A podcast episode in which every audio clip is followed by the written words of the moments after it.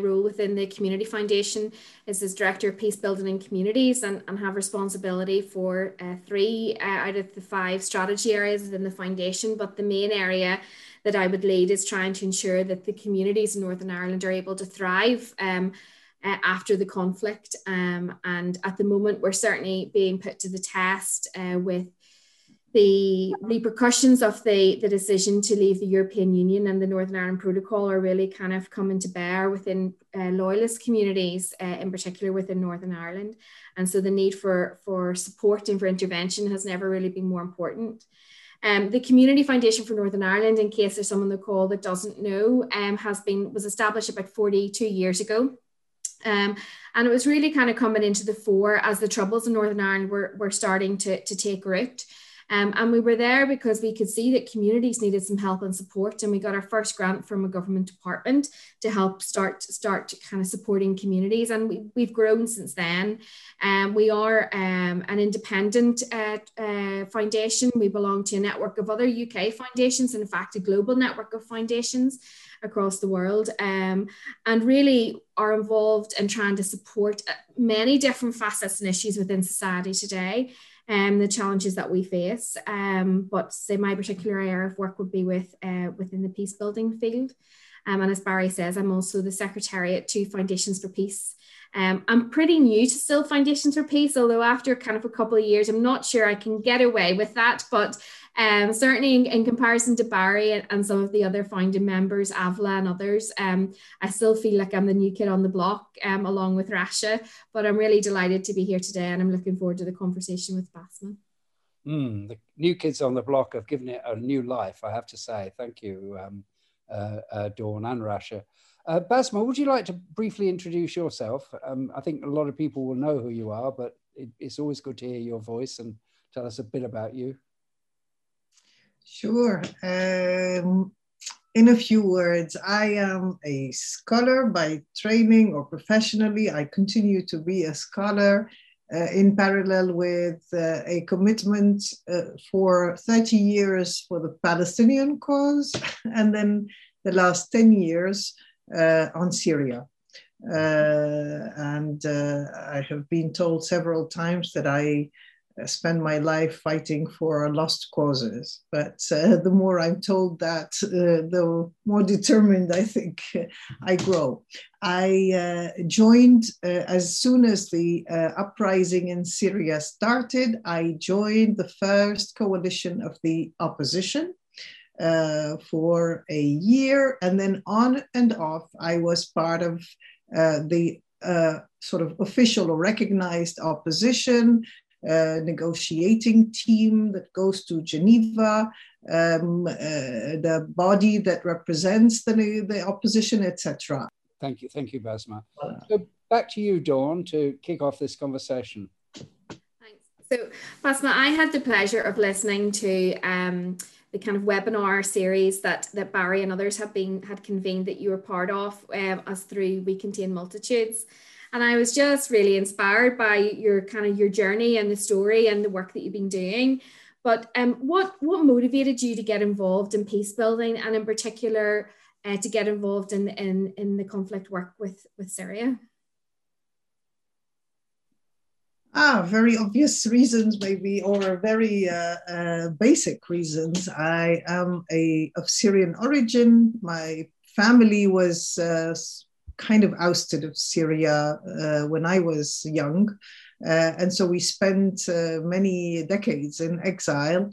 Uh, and the day the uprising occurred, I just felt everything else became secondary. This became the most important thing uh, that I had to work on because it was uh, it was the meaning of my life. I it sort of brought me back to why we left that country, why we actually lost the country because of dictatorship, and uh, there was a hope that the people would uh, sort of uh, uh, claim back, they were claiming back their country and trying to uh, retake ownership of it.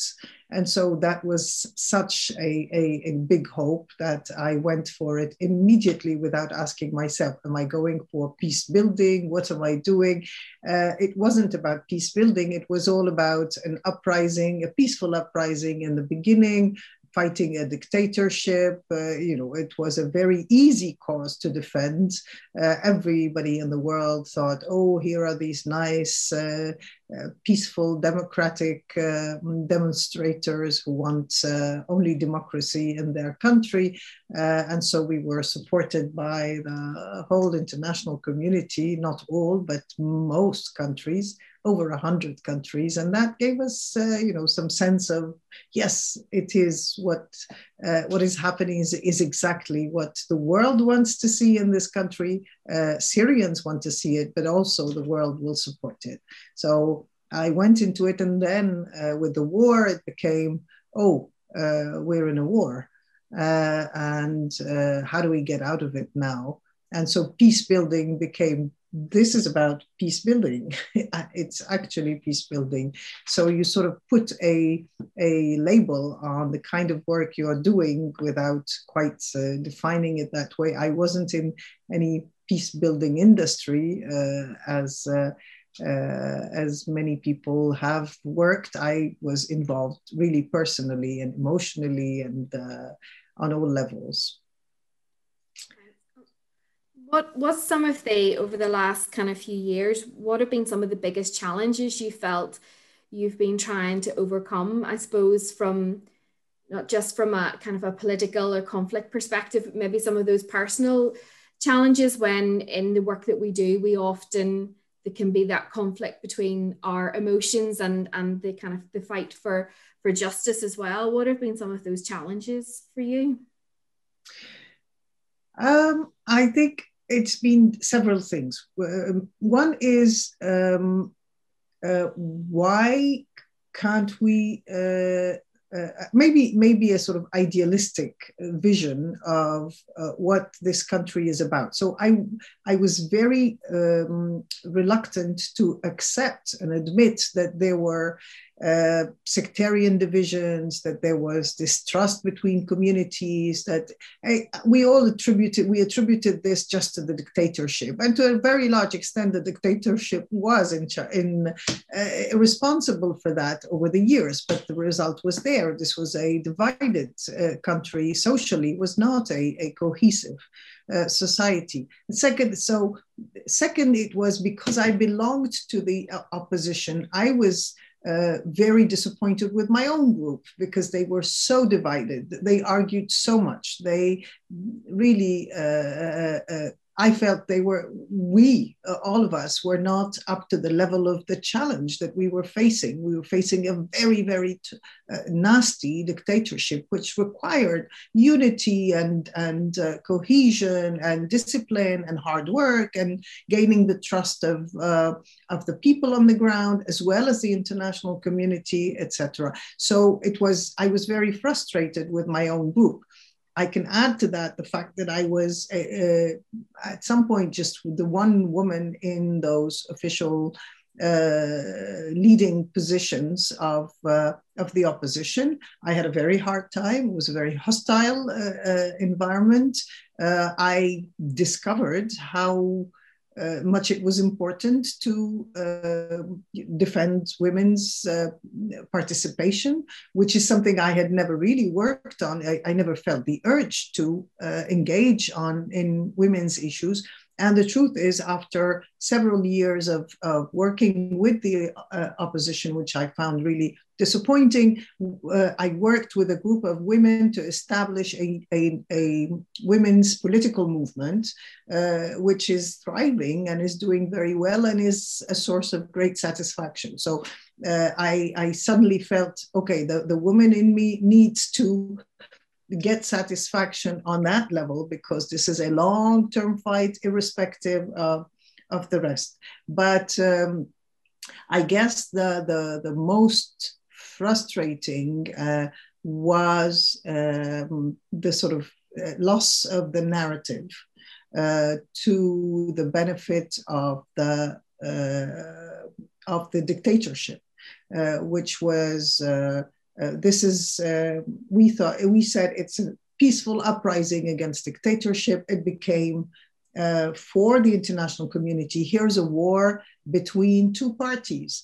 But who are these two parties? Here's a, a, a, a, system, political system, a regime that holds a huge arsenal of weapons, including chemical weapons and very sophisticated weapons uh, that it is using against its own population, while uh, those uh, fighters on the other side, the rebels, are you know lightly armed and more, but they did become more heavily armed over time because they were supported from outside by countries whose agendas I wasn't comfortable with. So it became a real, uh, the, the narrative became blurred and internationally, it was very difficult to, um, you know, to, to redress, uh, rectify this, uh, this narrative and say, hey, we, this is how it all started. You know very well why it was manipulated. On that, you can say, you know, uh, terrorists terrorists came to Syria. Some of the Syrians joined these groups. Um, awful ISIS was there. It became an international global fight against ISIS, and we lost completely the the narrative. Were we responsible? Yes, probably partly. But how nasty was this government? It's a very nasty government with uh, so much more support than we thought uh, from other from certain countries. So uh, we became the very very weak uh, party there. And uh, but but but I was always convinced that we had we held the moral high ground. So never mind if we were less uh, powerful. This was not a, a balance of for military forces. It was in the first place a, a peaceful claim for uh, uh, democracy in our country. But the fact is that uh, that that, that uh, narrative was uh, um, almost lost, uh, and that was the most painful. Was to uh, to get the international community to get be interested in Syria uh, for the right reasons, not just because it became a source of instability, terrorism. So you know, get to the root causes, and we felt and I felt no one was would was really willing to bother because getting to the root causes it, it is so time consuming for and painful. You know, yeah.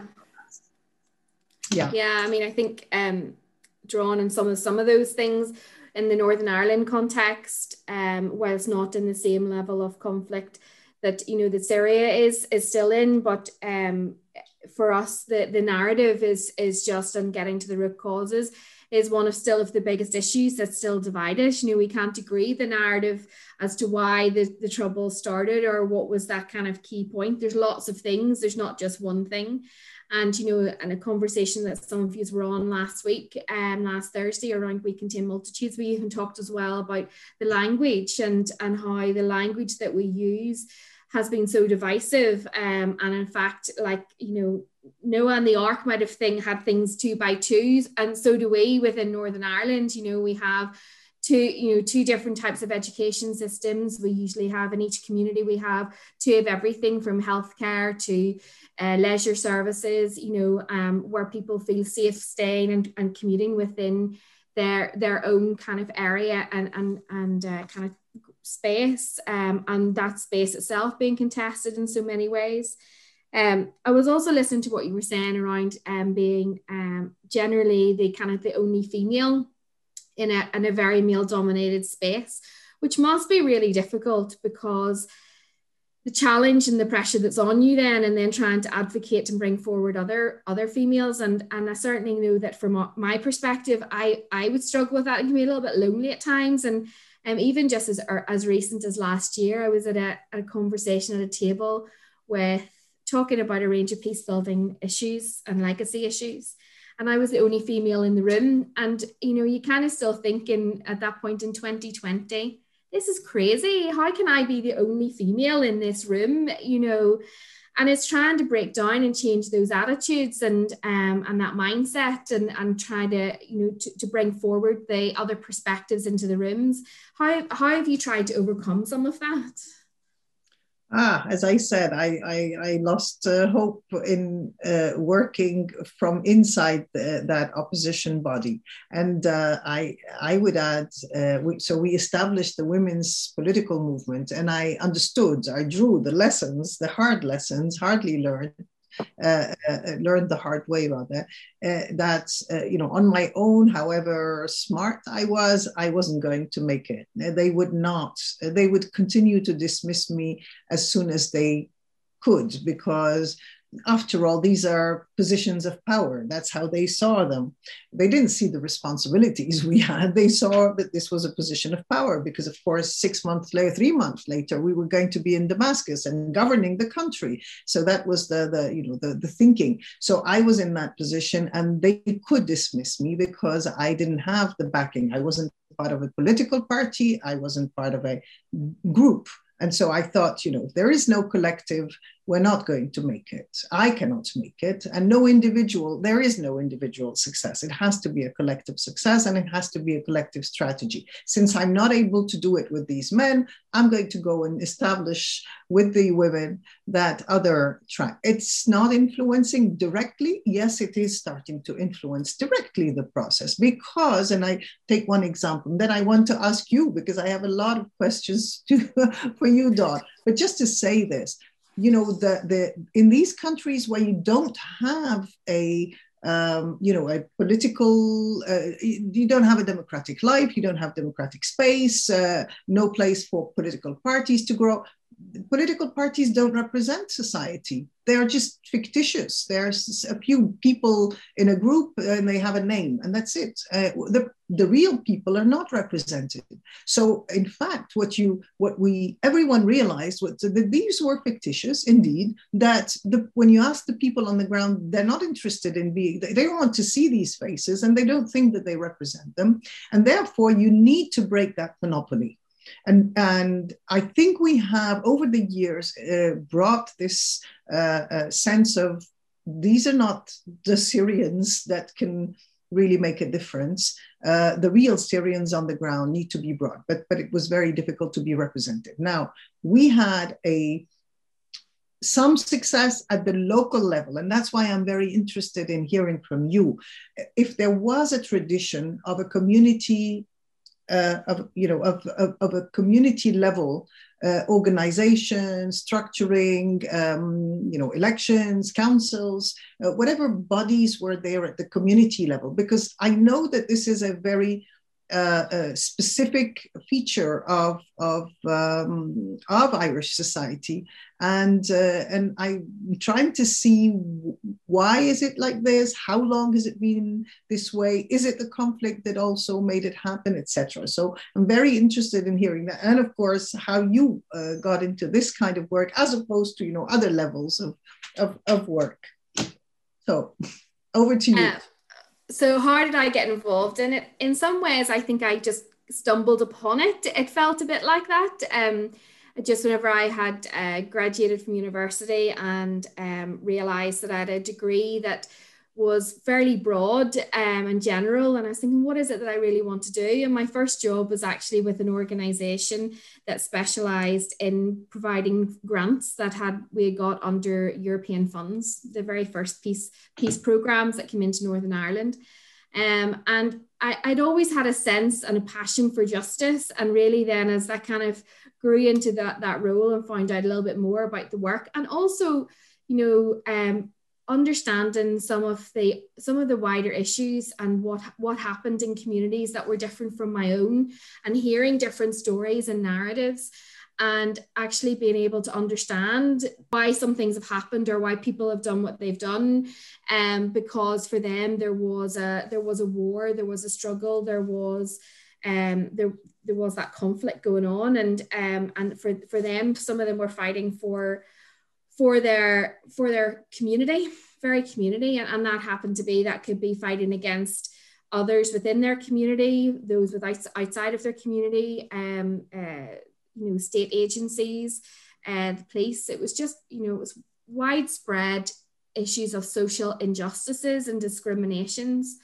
Um, and I really felt that I could help to play a part in perhaps making a small difference through the funding that we were able to, to allocate. Um, and it grew from there. And um, and since then, I've just become more and more passionate about trying to support, particularly working class communities that always uh, feel the brunt of the deficits within policies, the, the poverty that exists, uh, the, the discrimination that's there. Um, and the deprivation that they, they face and, and how all of those are exacerbated as well through through the, the conflict that has been going on in Northern Ireland for some time. And whilst we're 23 years on since the signing off the Belfast or Good Friday Agreement, um, which for me wasn't really a peace accord, but a political agreement that has led to cessation of violence. Um, uh, that there's still huge issues that divide us, as I said at the beginning. Um, today, uh, and even after this call, um, I've got a whole lot of other conversations to try and have to raise awareness of the tensions and the issues that are there at the moment and how fragile the peace is, because it's something that, um, whilst you've had relative relative stability and there hasn't been the same violence that we would have associated with the height of the troubles. Um, if you scratch below the surface, it won't be long in coming up. And at the moment, we're facing probably in Northern Ireland the most difficult period that we have in the last 15 to 20 years. And I fear that in the next few months, we will see again the violence that we saw at Easter, but on a wider scale and for a longer period. Um, and so um, there's a frustration that 23 years on, you think that we should be further ahead than, than what we are.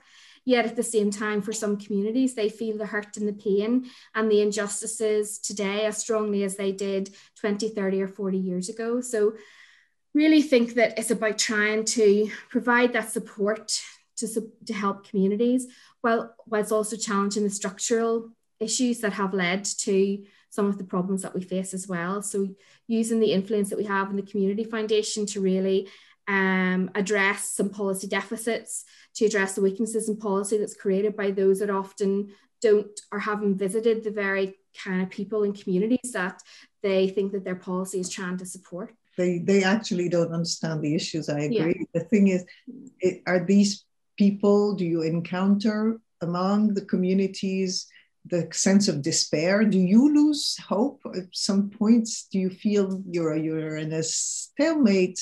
Uh, it is not making progress. It's actually regressing. Uh, uh, and is anyone listening? Is anyone understanding what is going on? Is that is that a, something that that happens to you, or do you do you sometimes say, "Oh, why do I work in this business? Can't I go and work in something else?"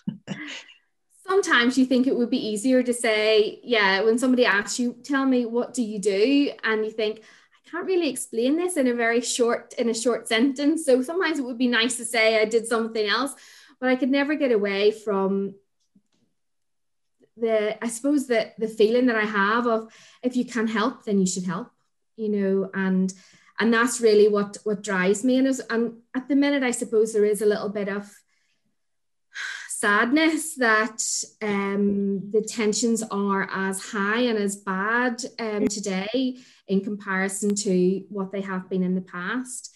But it also drives me on because I think, well, if I could have a conversation with this person, we can connect here we can bring this these people together, or we could do this.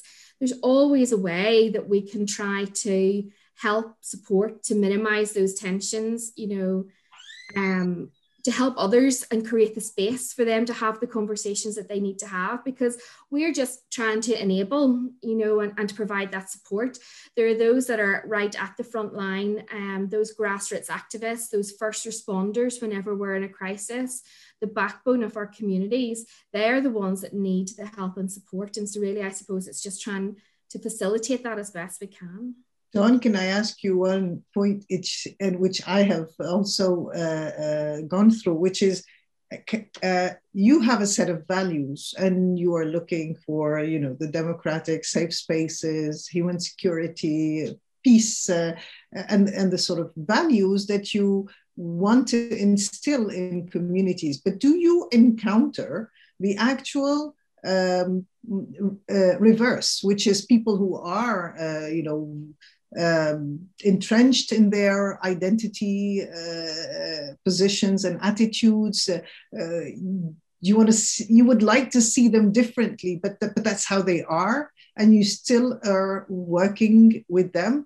Obviously you might not give a grant to one and to, you might give it to another but but still you are uh, confronted to these to this real population on the ground not necessarily politicized and fully aware of, of all the meanings of that political agreement and so on but just you know they, they don't necessarily carry your values so how, how do you work with that You're absolutely right. There are there are organisations and groups that that we're in, that we're working with that are still very opposed to to the um, uh, to the peace agreements um, that still feel that conflict is the way to achieve their objectives and that are, are have a very clear path as to how they think that that should how they their voice should be expressed or heard and for me it is particularly those hard hard line uh, organizations and individuals that are even more important to engage with because if we isolate them and alienate them from a discussion around transition and development and transformation, then we're not bringing all of society along with us. And so we're just storing up the problems for future generations. Um, so for me, uh, the, those organisations are a real part of our strategy around um, peace building and conflict resolution and transformation within Northern Ireland. And we will support work that helps to uh, helps organisations and individuals to have the discussions, particularly with those that are most opposed to the conflict, to try and understand where they're coming from and to help them articulate what their ideology is, but to do that articulation and expression in a peaceful way.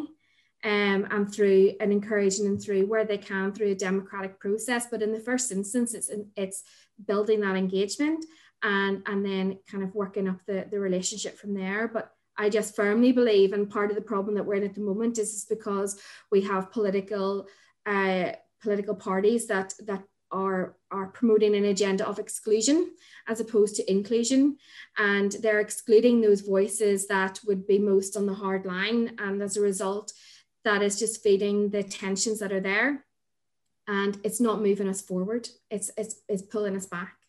Um, and it's frustrating that it feels like for some of those political parties that I feel that they haven't really learned the lessons of of the last 40 years because that's that part of that is, is what has got us uh, into the, the difficulties that we did.